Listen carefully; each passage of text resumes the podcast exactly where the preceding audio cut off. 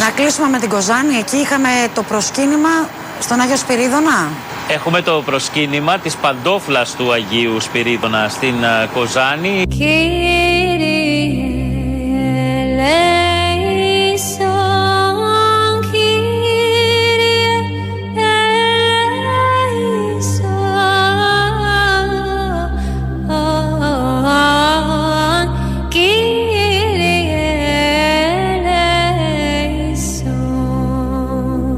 Έχουμε το προσκύνημα της παντόφλας του Αγίου Σπυρίδωνα στην Κοζάνη.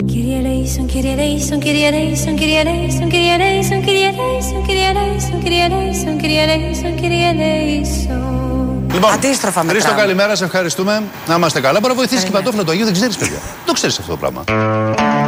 Το θέμα, όπως ακούσατε, είναι πάρα πολύ σοβαρό, διότι σε αυτή την παντόφλα κουμπάει όλη η Ελλάδα. Πιστεύουμε όλοι. Εγώ, και να μην πίστευα από σήμερα που το είδα στην Κοζάνη, πιστεύω, θέλω να πάω στην Κοζάνη να προσκυνήσω την παντόφλα του Αγίου Σπυρίδωνος. Το θέμα είναι ότι είναι μόνο μία παντόφλα, που είναι η άλλη. Δεν έχω χειρότερο να χάνεις τη μία παντόφλα, να ψάχνεις να τη βρεις κάτω από κρεβάτια, κάτω από εδώ, κάτω από εκεί.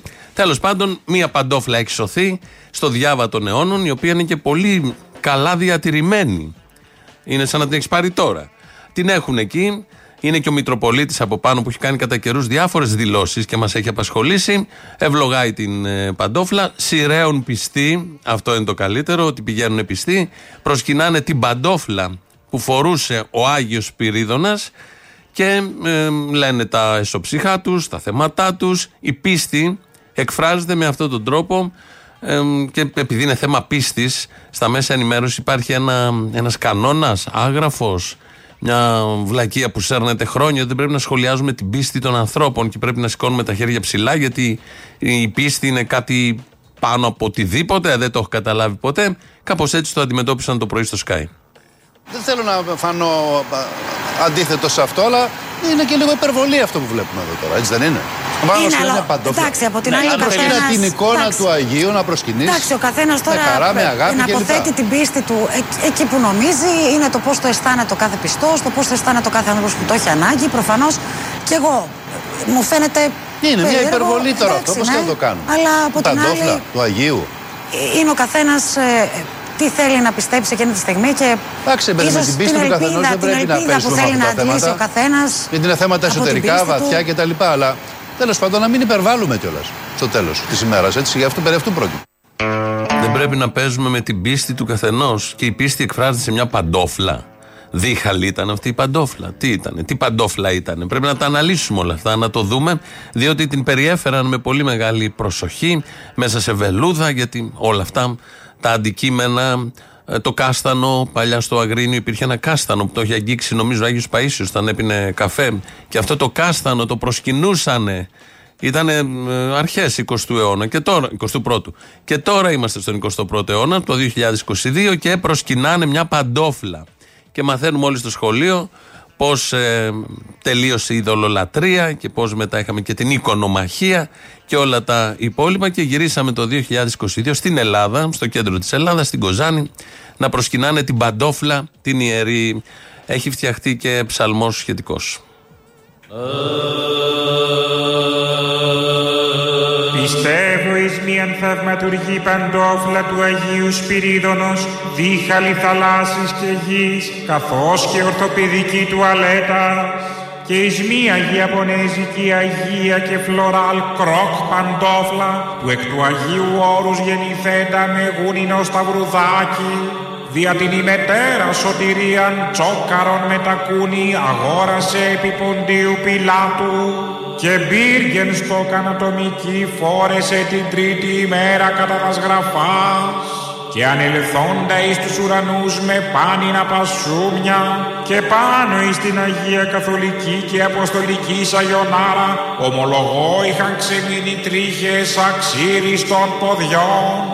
Προσδοκώ το κόψιμο νυχιών και καθημερινό πλήσιμο πατούσων. Αμήν. Είμαι σίγουρος τώρα είναι κάποιοι ακροατές που θα λένε δεν ντρέπονται το σύμβολο της πίστεως, το γελιοποίησαν. Ενώ η παντόφλα μες στην εκκλησία και με όλους τους ιερείς και τον Μητροπολίτη και πάνε και προσκυνάνε, τουλάχιστον εδώ ο άλλος στο Λυκάβιτο, στον Άγιο Ισίδωρο, είχε ένα σταυρό που ήταν θαυματουργός, τον οποίο από το 17, εδώ και 5 χρόνια, η Ιερά Σύνοδος έχει πει ότι κοροϊδεύει την κοινωνία και τον κόσμο. Υποτίθεται πρέπει να τον είχε ξηρίσει και να τον πετάξει και από το Λυκάβιτο, κλωτσιδών, να πάρει το δρόμο κάτω. Τίποτα από αυτά δεν είχε γίνει. 5 χρόνια δούλευε το παγκάρι, δούλευε η επιχείρηση, έκοβε ταμιακή, χωρίς ταμιακή εννοείται. Και τώρα, κάποια στιγμή που πήρε έκταση στο θέμα, θυμήθηκαν ότι έπρεπε να τον είχαν διώξει και του τάζουν κάτι μοναστήρια. Αλλά ο ίδιος λέει δεν πάει, θα οχυρωθεί εκεί και θα έχουμε άλλα κομικά. Πρόταση της εκπομπής βεβαίως να έρθει παντόφλα από πάνω, να κάνει περιοδεία, να μπει και αυτή στον Άγιο Ισίδωρο, δίπλα από το σταυρό, τουλάχιστον να έχουμε μία ουρά.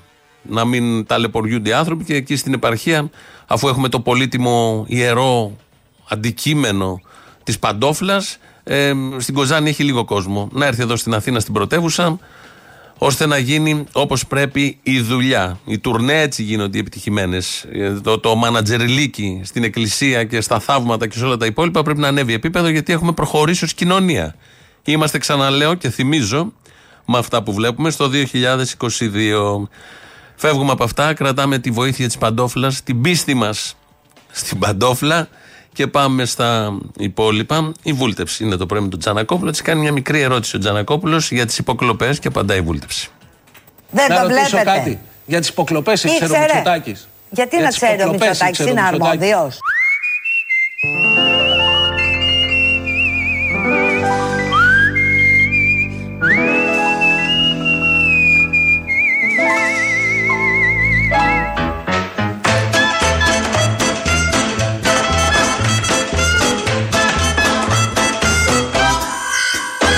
Γιατί να ξέρει ο Μητσοτάκης, είναι αρμόδιος. Σωστό. Δεν είναι αρμόδιος, δεν είναι πρωθυπουργός. Πού να ξέρει ο Μητσοτάκης για τις υποκλοπές. Είναι ο πολιτικός προϊστάμενος με την πρώτη του κίνηση που ανέλαβε την ΕΕΠ. Όχι. Τίποτα από αυτά.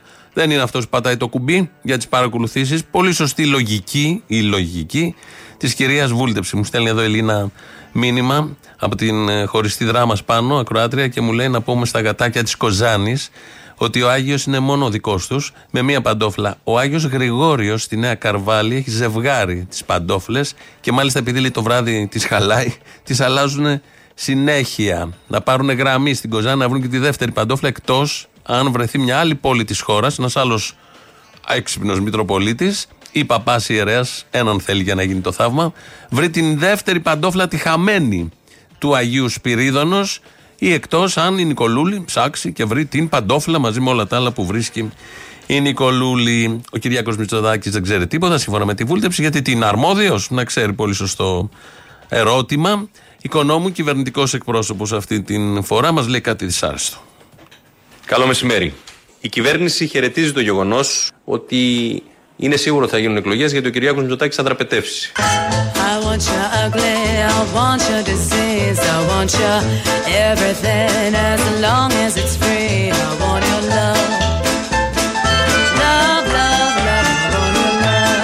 Είναι σίγουρο θα γίνουν εκλογές, γιατί ο Κυριάκος Μητσοτάκης θα δραπετεύσει. Ωραία, τι πάθαμε! Θα τον χάσουμε. Ο κυβερνητικός εκπρόσωπος θα είπε, δεν τα λέμε εμείς. Μίλησε για δραπέτευση από το press room χτες. Δεν είπε μόνο αυτό. Ο κυβερνητικός εκπρόσωπος παρουσίασε και ένα πλαίσιο δράσης. Πολύ πρωτότυπο είναι η αλήθεια. Καλό μεσημέρι.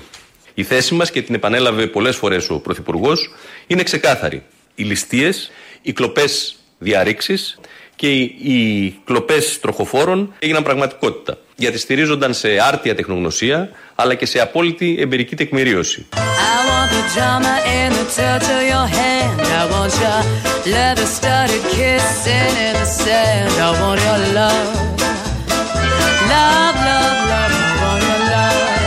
Γιατί στηρίζονταν σε άρτια τεχνογνωσία αλλά και σε απόλυτη εμπειρική τεκμηρίωση.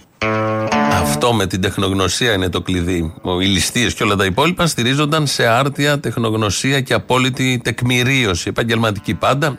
Αυτά τα δύο ήταν μοντάζ του κυρίου Οικονόμου και πάντα το κάνει στο press room. Μας δίνει 2-3 μοντάζ τη μέρα όποτε μιλάει και δίνει και ένα δικό του, χωρίς να έχουμε παρέμβει, το οποίο είναι 10 φορές καλύτερο από το μοντάζ.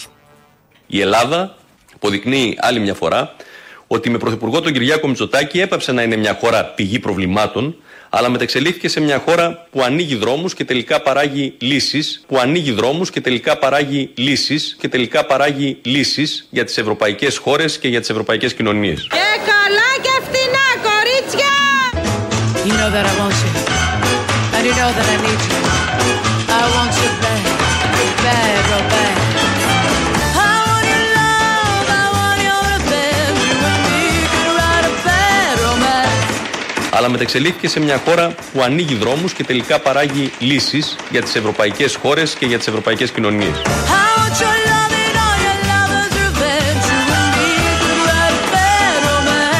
Για τις υποκλοπές ξέρω ο Μητσοτάκης. Γιατί να ξέρει ο Μητσοτάκης, είναι αρμόδιος. Δεν είναι αρμόδιος, το είπαμε. Δεν χρειάζεται να το ακούμε συνέχεια. Ακούσαμε τον κύριο Οικονόμου, ο οποίος, όπως μας είπε, η Ελλάδα υπό τον Μητσοτάκη παράγει λύσεις και λύνει θέματα. Όχι εδώ τα δικά μας, δεν έχουμε θέματα. Για τις ευρωπαϊκές χώρες και για τους λαούς της Ευρώπης. Γι' αυτό δεν έχουν κανένα πρόβλημα οι λαοί της Ευρώπης. Γι' αυτό τα έχουν λύσει όλα, διότι εφαρμόζουν πολιτικές της δικής μας κυβέρνησης. Η Ελλάδα πια λύνει θέματα των άλλων, της Σουηδίας, της Ευρώπης, το ενεργειακό, το οικονομικό, το μεταναστευτικό, όλα τα θέματα της Ευρώπης και είναι και πάρα πολλά. Τα λύνει ο Κυριάκος Μητσοτάκης και η Ελλάδα. Σύμφωνα πάντα με το μυαλό και έτσι όπως το έχει μέσα του ο κύριος Οικονόμου. Πάμε σε ένα άλλο κόμμα, μικρότερο, το κόμμα του Βαρουφάκη, το ΜΕΡΑ25, το οποίο είχε κεντρική επιτροπή το Σαββατοκύριακο και όποτε συνεδριάζουν τα όργανα του κόμματος, κάνα 2-3 μέρες μετά φεύγει και μία βουλευτίνα. Τώρα έφυγε η τρίτη βουλευτίνα. Δεν μπορούμε να καταλάβουμε γιατί. Υπάρχουν συλλογικές διαδικασίες, είναι η προσωπικότητα του ηγέτη, του Βαρουφάκη, η οποία προφανώς δεν μπορούν να την αντέξουν όλοι οι υπόλοιποι, γιατί είναι σε ενός άλλου διαμετρήματος. Το καταλαβαίνουμε, έχουμε μια εμπειρία και εμείς, τον έχουμε ζήσει 6 μήνες ως υπουργό και από τότε τον παρακολουθούμε συνεχώς.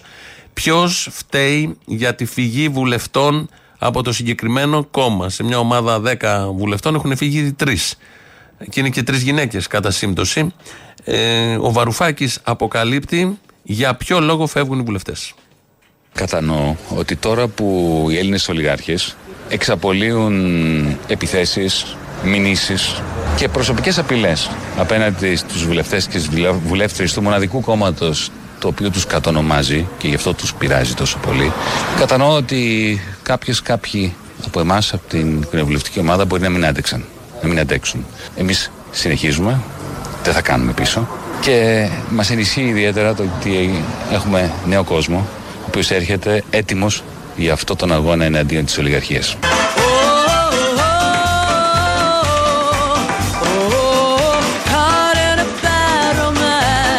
Για αυτόν τον αγώνα εναντίον της ολιγαρχίας.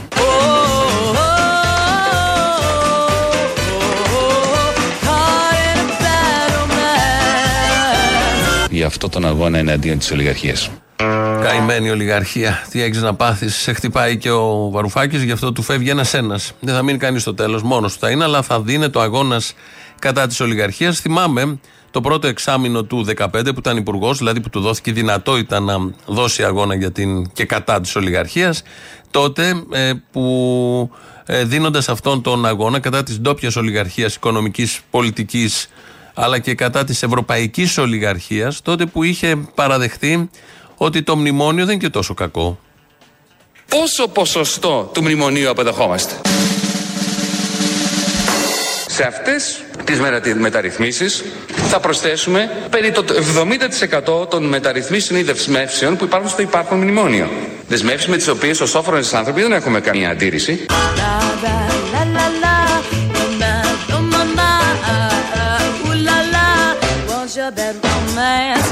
Είμαστε υπέρ του λιτού βίου.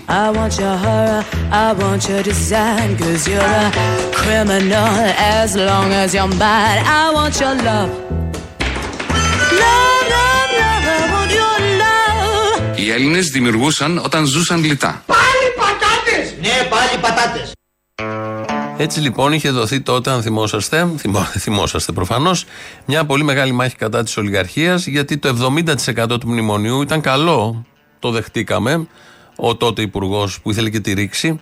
Και δεύτερον, σε 5-6 συνεντεύξεις του μας έλεγε ότι πρέπει να μάθουμε να ζούμε λιτά, γιατί οι Έλληνες πάντα δημιουργούσαν όταν είχαν λιτό βίο. Αυτά τα ωραία που τα είχε ακούσει η ολιγαρχία και τα δύο, τις δύο αυτές δηλώσεις, και είχε ταραχτεί πάρα πολύ, γιατί είναι δηλώσεις που ταράζουν την ολιγαρχία. Το καταλαβαίνει ο καθένας, δεν χρειάζεται περαιτέρω ανάλυση.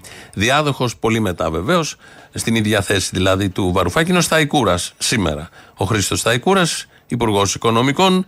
Όπως ξέρουμε όλοι, η κυβέρνηση μοιράζει απλόχερα, δίνει χρήματα, δικά μας είναι, μια ανακύκλωση κάνει, όπως το έχουμε πει, για να παίρνουμε μακαρόνια όλοι, όπως λέει ο Κυρανάκης. Ο Σταϊκούρας λοιπόν βγαίνει σήμερα το πρωί και λέει ότι πρέπει αυτά σιγά σιγά να κοπούνε.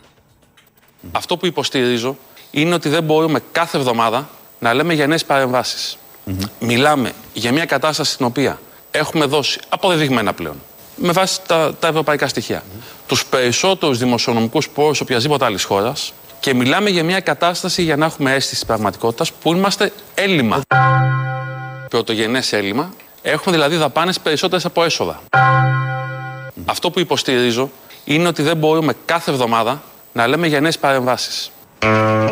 Προετοιμάζει το κλίμα. Κόβονται οι παρεμβάσεις, λέει για νέες, δεν λέει γενναίες, για νέες παρεμβάσεις. Δεν χρειάζεται κάθε εβδομάδα να έχουμε νέες παρεμβάσεις. Μέχρι εδώ. Γιατί έχουμε αρχίσει σιγά σιγά να βλέπουμε το έλλειμμα. Την προηγούμενη φορά που είχαμε δει ένα έλλειμμα, στην αρχή ήταν μικρό ελεγχόμενο, μετά είχα στον έλεγχο και το έλλειμμα και αυτοί που έπρεπε να το ελέγχουν, και ήρθε το πρώτο μνημόνιο. Οι διατάξεις του οποίου δεν έχουν φύγει, μετά ήρθε το δεύτερο μνημόνιο, οι διατάξεις του οποίου δεν έχουν φύγει, μετά ήρθε το τρίτο μνημόνιο, οι διατάξεις του οποίου παραμένουν, δεν έχουν φύγει, επειδή είχαμε υψηλό έλλειμμα.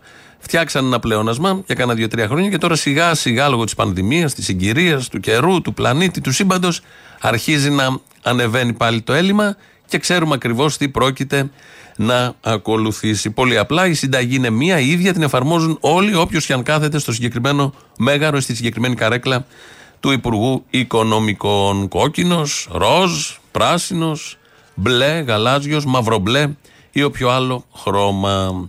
Ο Φίλης, ο Νίκος Φίλης, τέλεχος του ΣΥΡΙΖΑ, ήταν και υπουργός παλιά, με πολύ μεγάλη επιτυχία εκεί στην παιδεία και κυρίως στα θρησκεύματα.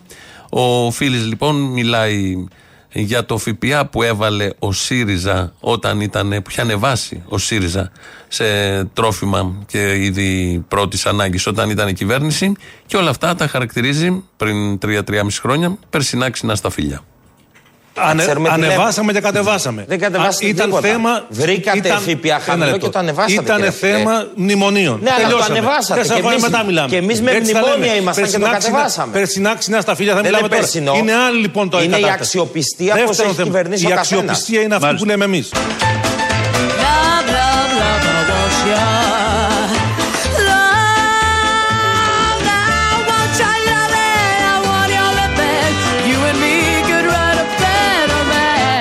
Η αξιοπιστία είναι αυτή που λέμε εμείς.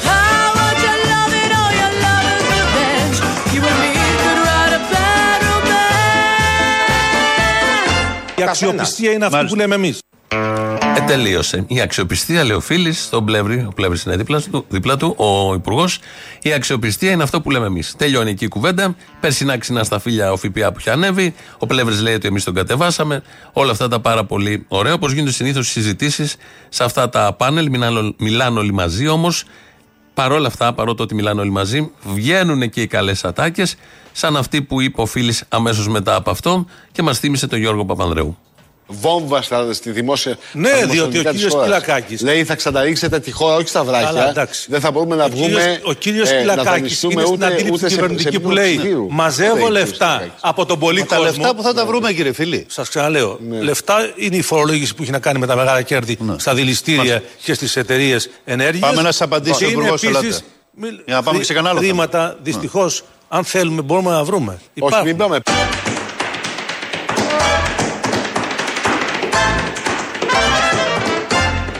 Χρήματα, δυστυχώς, αν θέλουμε, μπορούμε να βρούμε. Υπάρχουν. Όχι, μην πάμε.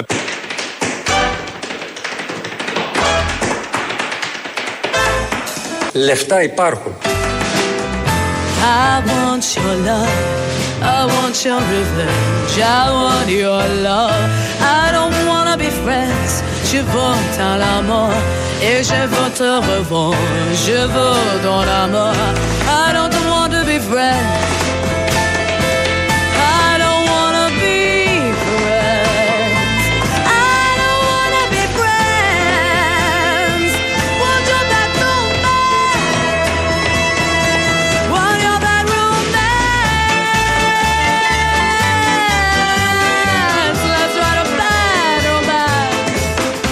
για τις υποκλοπές ήξερε ο Μητσοτάκης. Γιατί να ξέρει ο Μητσοτάκης, είναι αρμόδιος.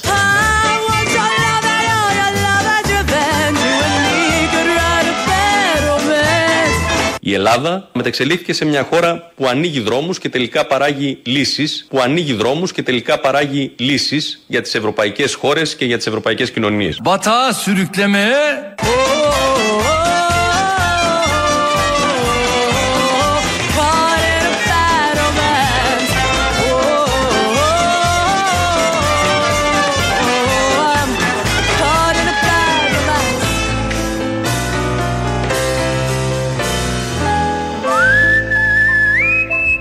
Τι ωραίο σφυριγματάκι είναι αυτό. Εδώ είναι η Ελληνοφρένια, όπως κάθε μέρα, από τα παραπολιτικά. Τηλέφωνο επικοινωνίας 211-1080-880. Σας περιμένει πολύ μεγάλη χαρά, ξέρετε ποιος.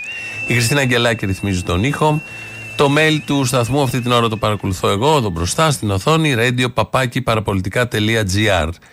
Το επίσημο site του ομίλου Ελληνοφρένια, η διεύθυνσή του είναι ελληνοφρένια.net.gr. Στο YouTube μας βρίσκεται στο Ελληνοφρένια Official, από κάτω έχει και διάλογο να κάνετε, chat. Θα πάμε να ακούσουμε πρώτο μέρος του λαού, κολλάνε και οι πρώτες διαφημίσεις. Η αλληλεγγύη είναι το πρώτο και το τελευταίο μας καταφύγιο. Μια ανεξάρτητη πηγή δύναμης. Να θυμάστε πάντα πως ό,τι έχουμε είναι ο ένας τον άλλον. Το ό,τι έχουμε είμαστε εμείς. Έλα, τι έγινε, ανατρίχιασα ρε από αυτά που έλεγε το παιδί από τη Μαλαματίνα. Ωρε, με δύο απλές κουβέντες, φίλε, τα έπιασε όλο το σφυγμό. Με δύο απλές κουβέντες γίνονται αυτά. Υπέροχος, πραγματικά όμως υπέροχος. Όταν ακούς πολλές κουβέντες να ψηλιάζεσαι διάφορα. Ρε φίλε, δηλαδή τόσο απλά και τόσο όμορφα, πραγματικά υπέροχος. Υπάρχει περίπτωση ποτέ να τους καλέσετε στο στούντιο, ρε? Ναι, αμέ. Είναι νομίζω μοναδική περίπτωση να πάρουν ένα βήμα να μιλήσουν αυτοί οι άνθρωποι. Δεν ξέρω, έχω ακούσει θα πάνε στο Sky πρώτα. Εντάξει, ότι άμα δουν λίγο χρόνο μετά το Sky, καλέστε τους και εσύ. Εντάξει.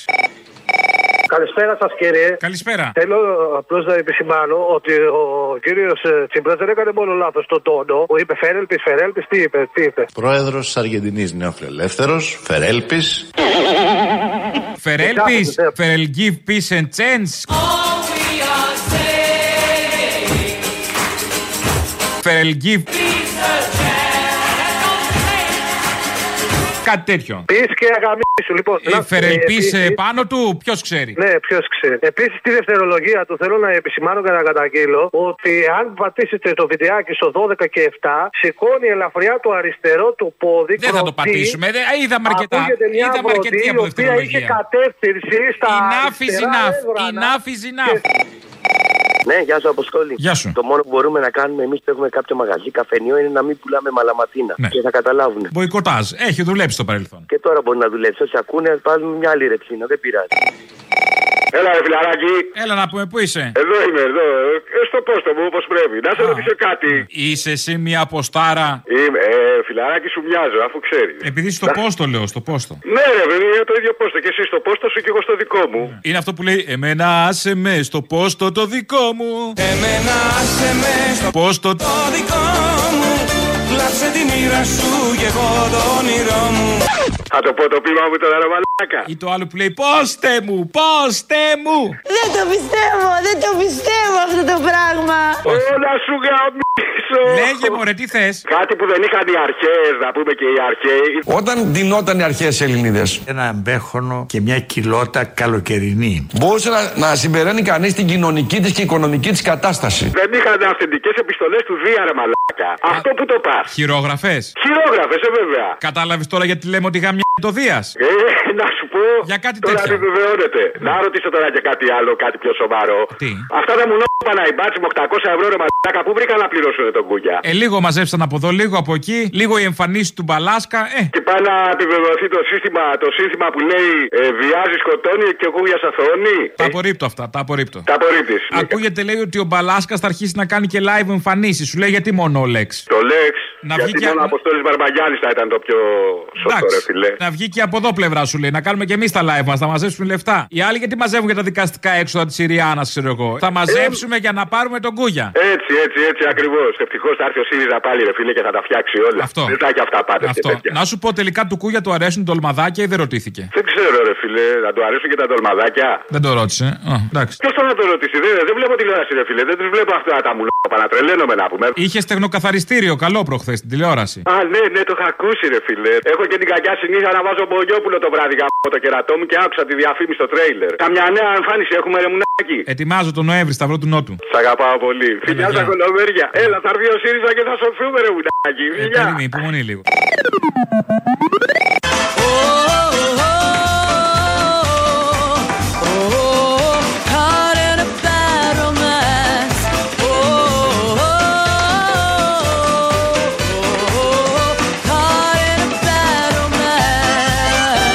Η Ελλάδα αποδεικνύει άλλη μια φορά ότι με πρωθυπουργό τον Κυριάκο Μητσοτάκη έπαψε να είναι μια χώρα πηγή προβλημάτων, αλλά μεταξελίχθηκε σε μια χώρα που ανοίγει δρόμους και τελικά παράγει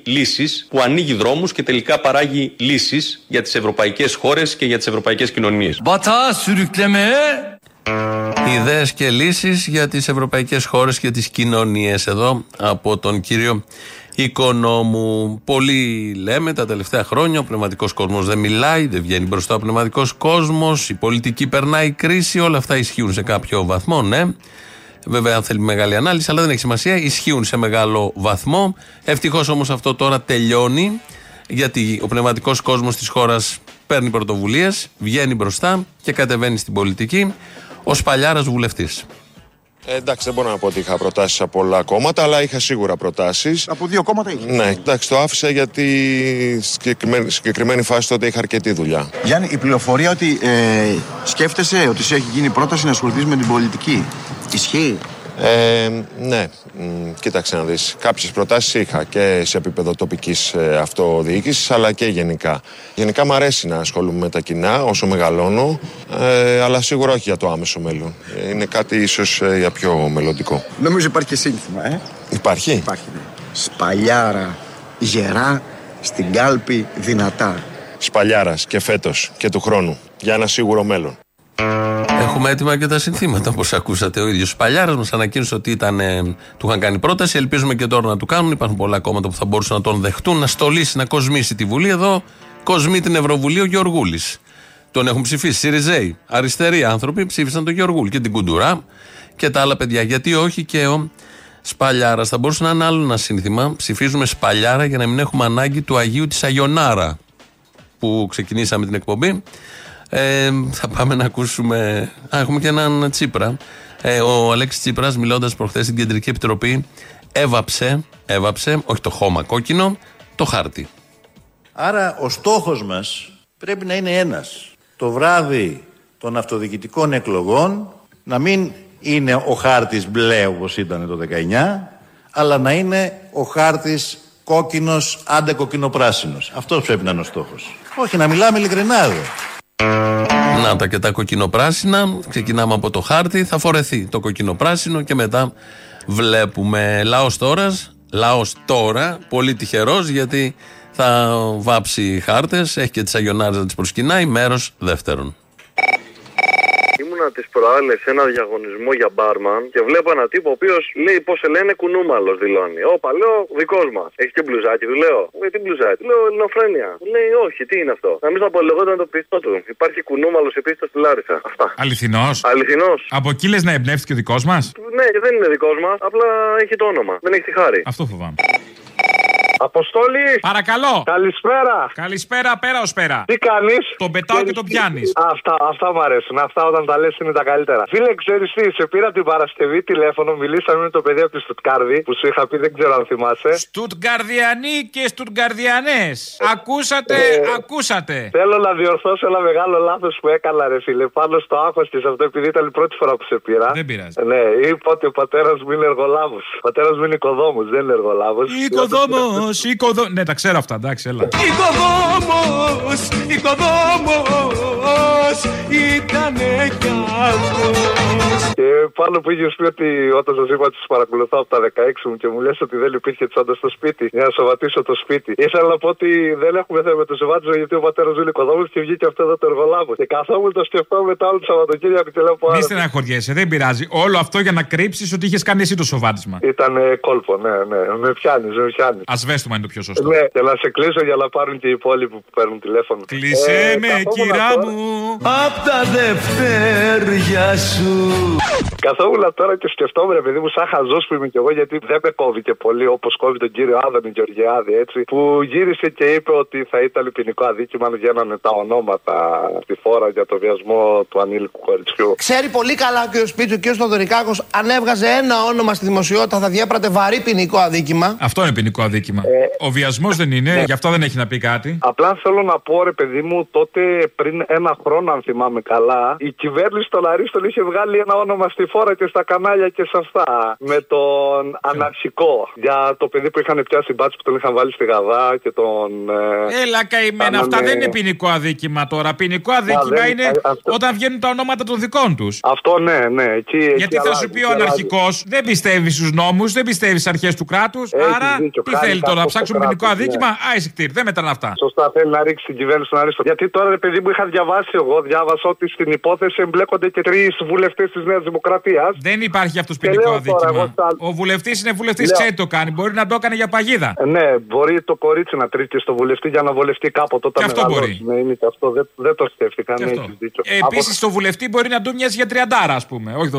Είναι και αυτό, είναι και αυτό. Μεγαλώνει δηλαδή, με το κορίτσι. Όπως και ο βουλευτής δεν έχει την ικανότητα να διακρίνει. Αν δεις ποιους βουλευτές έχουμε, πολλούς από αυτούς δηλαδή, ειδικά της κυβερνώσας, θα δεις ότι όντως δεν έχουν την ικανότητα να διακρίνουν άμα είναι 12 ή 30. Τους έχει φάει μαλακία από το σχολείο, μετά από το πανεπιστήμιο, με τις τσόντες, τις εκδρομές και όλα αυτά που πάνε εκεί πέρα, τις Μυκόνους και τις Βύσσιτες. Πού να καταλάβει αυτός τώρα είναι 12 ή 30. Είχε πραγματική επαφή ποτέ με γυναίκα. Η πιο κοντινή του επαφή ήταν με κούκλα φουσκωτή. Η κούκλα η φουσκωτή είναι ανεξαρτήτου ηλικίας. Δώρο γελεθλίων, ναι, είναι. Επίσης ψηφίστηκε ένας νόμος τώρα, λέει ότι άμα την ώρα κοινής ησυχίας γαυγίσει το σκυλί, κινδυνεύεις με 500€ πρόστιμο. Άμα γαμίσει το σκυλί, με πόσο κινδυνεύεις? Μήπως γαμίσει τους περίεργους? Όχι, ρε παιδί μου, απλά θα ήθελα να δώσω μια ιδέα τώρα στην κυβέρνηση των Αρίστων, επειδή τώρα εκτός από την πανεπιστημιακή ασφάλεια αστυνομία που βγάλανε τέλος πάντων, θα μπορούσαν να βγάλουν και ένα τμήμα αστυνομικών το οποίο να ελέγχει ποιο σπίτι έχει σκυλιά και να πηγαίνει εκεί πέρα την ώρα κοινής ησυχίας. Αυτό δεν γίνεται, γιατί έρχονται σε κόντρα. Δηλαδή, σκέψου τώρα τα σκυλιά των αφεντικών να ψάχνουν να βρουν τα σκυλιά των οικοκυριών. Δεν γίνεται. Ναι, αλλά εκεί πέρα θα τέριαζε πολύ καλά τη λέξη κοπρόσκυλο που χρησιμοποιούμε, οπότε κατάλαβες. Άσε που πάλι θα εξαιρούσαν τα κομματόσκυλα, τα δικά τους. Βλέπω εδώ κάποια μηνύματα που για την παντόφυλλα του Αγίου Σπυρίδωνος. Μία κυρία ακροάτρια, η κυρία Νικολέτα Καραΐσκου, στέλνει το εξής μήνυμα. Θερμή παράκληση να μεταφέρετε στον ομιλούντα σε εισαγωγικά και παραμιλούντα, εμένα εννοεί, σε εισαγωγικά αυτή τη στιγμή στο ραδιόφωνο σας. Να του μεταφέρετε τα εξής. Εάν επιθυμεί να ηρωνευτεί την Ορθόδοξη πίστη, παρένθεση αναφέρομαι για την παρατραβηγμένη ενασχόληση με την παντόφυλλα του Αγίου Σπυρίδωνα, κλείνει παρένθεση, αρχικά να μελετήσει την Ορθοδοξία με τις λοιπές θρησκείες ώστε να αντιληφθεί τυχόν την υπεροχή της και έπειτα να αποκτήσει παιδεία με κεφαλαία, έστω και στην ώριμη ηλικία που βρίσκεται, σωστό, ότι δεν σχολιάζουμε την πίστη κανενός με κεφαλαία. Την πίστη κανενός, την πίστη καθενός, τη σχολιάζουμε. Την ανάγκη να πιστεύει, θα το συζητήσουμε, είναι ένα μεγάλο ευρύ θέμα. Το σχετικό που γράφεται, αγαπητή κυρία ακροάτρια τελικά, να αντιληφθούμε την υπεροχή της Ορθοδοξίας, δεν πιστεύω ότι καμία θρησκεία υπερέχει απέναντι σε οτιδήποτε. Οπότε δεν έχει σχέση και δεν υπάρχει θέμα σύγκρισης ποια υπερέχει ποιας. Συνεχίζει το μήνυμα. Τέλος, ας εύχεται και ας μην προσεύχεται να συνεχίσει, για μένα όλα αυτά, να ζει στην ελεύθερη δημοσιογραφία για πολύ, ώστε να βγάζει τα ως όρος το ζήν, σε εισαγωγικά, και να αισθάνεται ευλογία που δεν αναγκάστηκε όπως εγώ να μεταναστεύσει στην Αμερική για να εκτιμήσει και την πατρίδα και τη θρησκεία μας. Λέει εδώ η κυρία. Τώρα, μια ωραία συζήτηση θα ήταν αυτή, αλλά πιστεύω ότι αυτές οι απόψεις σας έχουν οδηγήσει στην Αμερική. Δεν ξέρω ποιος ζει καλύτερα, εγώ εδώ ή εσείς στην Αμερική, αλλά τέτοιου τύπου απόψεις προφανώς οδηγούν σε πολλούς δρόμους. Παρακαλώ, μην διστάσετε να επικοινωνήσετε μαζί μου για τυχόν ανάλυση του θέματος. Κλείνει και από κάτω, με όχι τόσο εκτίμηση, Νικολέτα Καραΐσκου. Τώρα, πώς δεν μας έχετε εκτίμηση και ταυτόχρονα ζητάτε να επικοινωνήσουμε για να αναλύσουμε τι? Με κάποιον που δεν έχει εκτίμηση, αν είναι θαυματουργή παντόφλα του Αγίου. Η κυβέρνηση φτιάχνει, το Υπουργείο Άμυνας φτιάχνει υπηκό. Δηλαδή έριξε ο του Ερντογάν τον πύραυλο, τον Ταϊφούν, έκανε δοκιμές για να τον ρίξει, δεν τον έχει ρίξει ακόμα. Και εμείς πώς απαντάμε? Με τα άλογα. Μάλιστα βάζει και ήλαρχο εκεί τον έναν που έχει αποστρατεύσει πριν 20-25 χρόνια. Ήταν και δήμαρχος Μελισσίων πάνω. Και Πεντέλης, ο κύριος Στεργίου, τον ξέρουμε, ως δήμαρχο τον έχουμε ζήσει όλοι. Τον έβαλε τώρα εκεί, ξανά βάλε τη στολή, επειδή είχε υπηρετήσει κάποτε στη Γαλλία στο Ιππικό. Τον έχει βάλει αρχηγό των αλόγων.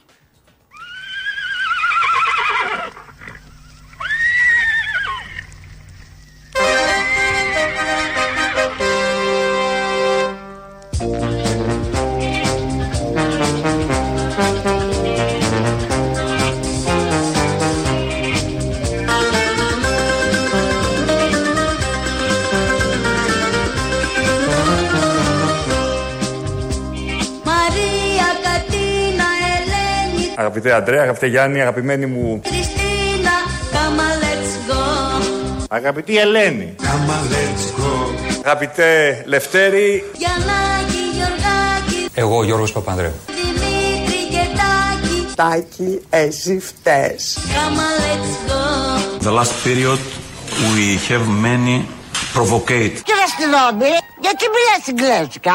Provocative statements. Come let's go. Όλα. Σήμερα τα λόγω μου τρέχει, πάμε να το πω. Είναι ωραίο, καταπληκτικό. Και κάτι πρώτο, το αλογό μου. It's too good to be true. Το πονηρό. Αμπτερσιάν, Αμπτερζά, Βαλτιμίρ, Σοχαΐμ, Αμπτελέκ, Μπαγκεμπέμ. Μαμά μου, μάνα, μπαμπά μου, πατέρα, παππού μου, γιαγιά μου. Και ο παππούς και ο πατέρας. Και ο παππούς και ο πατέρας. Είστε μέσα! Είστε μέσα! Σήμερα τα λόγω μου τρέχει, πάμε να το δω. Γρήγορα. Είναι ωραίο. Καύλα. Και θα έρθει πρώτο το άλογο μου, το πονηρό. Το τέλος του έρωτα. Και όσα έχω θα του τα βάλω. Τα πάρ***. Μας. Για να του δείξω πως αγαπώ. Αγάπη μου! Μαλάκα! Έτσι λοιπόν φτάσαμε στο τέλος. Μας βοήθησε και η παντόφλα του Αγίου Σπυρίδωνα, να πάνε όλα καλά. Την βοήθεια και τη χάρη της να έχετε όπου και αν βρίσκεστε, σε ό,τι και κάνετε στο υπόλοιπο της μέρας. Τώρα τρίτο μέρος του λαού, αμέσως μετά διαφημίσεις, μαγκαζίνο, τα υπόλοιπα εμείς αύριο. Γεια σας. Καλησπέρα. Καλησπέρα. Τι κάνετε? Καλά. Μπράβο τα κόρη μου. Βρήκα μια λύση για τα παιδιά που πέφτουν από το πεφύτα, ρε παιδί μου. Είμαι μάνα κι εγώ. Το παιδί μου σπουδάζει εκεί. Δίχτυ, παιδιά. Δίχτυ. Θα πλώσουμε δίχτυ. Α, ή μπορεί να έχει μόνιμους πυροσβέστες από κάτω. Διάφορους ορέστες. Τους πυροσβέστες με δίχτυ. Γύρισε ο μικρός κελό, παιδί μου, μην πας στα παράθυρα. Ξέρω. Να υπάρχει και λόγος, μπας και προσλάβει τους εποχικούς, γιατί τους κοροϊδεύει από πέρσι. Άτε καλέ και εσύ σιγά. Τουλάχιστον να φανεί ότι υπάρχει μια οργανική θέση, γιατί θεωρεί ο Μητσοτάκης ότι είναι άχρηστη. Ας κρατάνε τα παιδιά που πέφτουν από τον τρίτο όροφο. Να τα παίρνουν αγκαλιά. Και μπορεί να του λέει στον δρόμο που πέφτεις, πάρε και το γατάκι που έχει ανέβει πάνω στο δέντρο. Σωστός. Μην ανεβαίνουμε κι εμείς. Αχ, Παναγιά. Τα γλιτώσαμε από το νηπιαγωγείο, από το δημοτικό, από το γυμνάσιο, από το λύκειο και θα χάσουμε στο πανεπιστήμιο. Τι να πω. Άστο. Όλα καλά. Όλα καλά, πολύ καλά. Τουλάχιστον ξέρουμε και κάποιον που πραγματικά έπεσε από τα σύννεφα, αυτός ο φοιτητής. Ναι. Ελπίζω να είναι κανένας άλλος. Έλα ρε Αποστόλα ρε. Έλα ρε, είδες τι έγινε στην Αγγλία που θα βάλουνε, ποιος θα είναι ο νέος, λένε πρωθυπουργός των συντηρητικών? Ναι. Τι αυτός είναι, Ινδός, Πακιστανός, τι είναι? Δεν ξέρω. I don't see color. Τώρα εσύ άμα τους χωρίσεις τους ανθρώπους με τα χρώματα. Όχι, το αντίθετο θέλω να πω. Πριν λίγο είχανε μια γυναίκα. Η οποία γυναίκα μπορεί να ήταν γυναίκα, αλλά ήταν μια καριόλα. Μια φιλελεύθερη, η οποία είχε πολύ αντιλαϊκή πολιτική. Μένα δεν με πειράζει. Άμα ήταν ένας Ινδός ή ένας Πακιστανός που θα έκανε μια σοσιαλιστική πολιτική με τα χίλια. Αλλά επειδή το σύστημα θα το κάνει ωραία, θα βάλει έναν Ινδό ή ένα Πακιστανό, που σου λέω δεν το λέω υποτιμητικά, απλά δεν ξέρω τι είναι, να περάσει αυτά τα μέτρα. Και αν εμείς του κάνουμε κριτική για τα μέτρα που περνάει, θα μας πούνε ότι είμαστε ξενοφοβικοί και τα λέμε για εναντίον του, γιατί αυτός είναι μετανάστης. Όπως ο τεράστιος ο Γιώργης ο Κλόπας, ο Τζούζε Κλόπ, ο προπονητής της Λίβερπουλ, που κατήγγειλε τις διοικήσεις των Manchester City, των Paris Saint-Germain και της Newcastle, που είναι κάτι Σαουδάραβες, κάτι Καταριανοί και κάτι από το Αμπουντάμπι, οι οποίοι έχουν γίνει πλούσιοι από τα όπλα και εκμεταλλεύονται κόσμο και καταπιέζουν κόσμο. Γιατί να του πούνε μπράβο, του είπαν ότι δηλώνει. δηλώσεις του είναι ξενοφοβικές και ρατσιστικές. Σε ποιον? Στον Κλοπ που είναι από τους πιο δηλωμένους αριστερούς. Κατάλαβες πόσο πονηρά μπορούν να το περάσουνε. Αμάρεσε λοιπόν, αυτό. Αυτό το δηλωμένος αριστερός πολύ μ' άρεσε. Εσύ είσαι δηλωμένος. Να πάει να δηλωθείς, μωρή. Άντε, ρε. Να πάει να δηλωθείς αριστερός. Ο Κλοπ πήγε με πολύ λιγότερα λεφτά στη Λίβερπουλ γιατί είπε ότι γουστάρω να παίζω σε μια ομάδα που πολέμησε τον θατσερισμό. Έλα, Μοσολάδα μου. Πες μου, ποια είναι τα κριτήρια για να γίνεις μέλος της Νέας Δημοκρατίας? Ένας βιασμός τουλάχιστον. Τουλάχιστον. Λίγο χαϊδεματάκι, λίγο κάτι. Κάτι. Κοίταξε να δεις. Όλα ξεκινάνε όμορφα από κάτι παρτούζες σε φοιτητικές εκδρομές τάχα στα Χλιδονήσια. Αν το δεις από τις αφίσες δηλαδή, καταλαβαίνεις την αισθητική και καταλαβαίνεις τον δρόμο που θα χαράξουν. Δεν θα γίνουν όλοι, αλλά οι πιο επιρρεπείς, ο ανώμαλος θα το βρει το δρόμο του. Θα κρυφτεί πίσω από αυτό και θα κάνει όλα αυτά. Θα είναι επιφανής. Και αυτό που προκάλεσε καταπληκτικό σοκ είναι το προφίλ του δράστη. Ένας άνθρωπος ο οποίος ήταν ψάλτης, ο οποίος ήταν επιφανής. Τα έχει λεφτά, τα έχει μαγαζί, καταλάβες, θα παίρνει επιδοτήσεις και τους ψηφίζουν όλους αυτούς. Πες μου ένα προϊόν πολυεθνικής εταιρείας ή μεγάλης εταιρείας που να είναι φτηνό. Το εργατικό δυναμικό. Προϊόν ή παρεμαλάκα, προϊόν. Λοιπόν, σαν προϊόντα τους αντιμετωπίζουν, τι εννοείς, σαν αντικείμενα. Λοιπόν, ξεκινάμε από αυτό. Οπότε, κοινό ο καταναλωτής προϊόν δεν αγοράζει. Οπότε, θα πρέπει να κάνουμε ένα κίνημα και μιλάω πολύ σοβαρά τώρα. Αυτό που μιλάς συνέχεια σοβαρά και δεν σε παίρνει κανείς στα σοβαρά είναι θλίψη.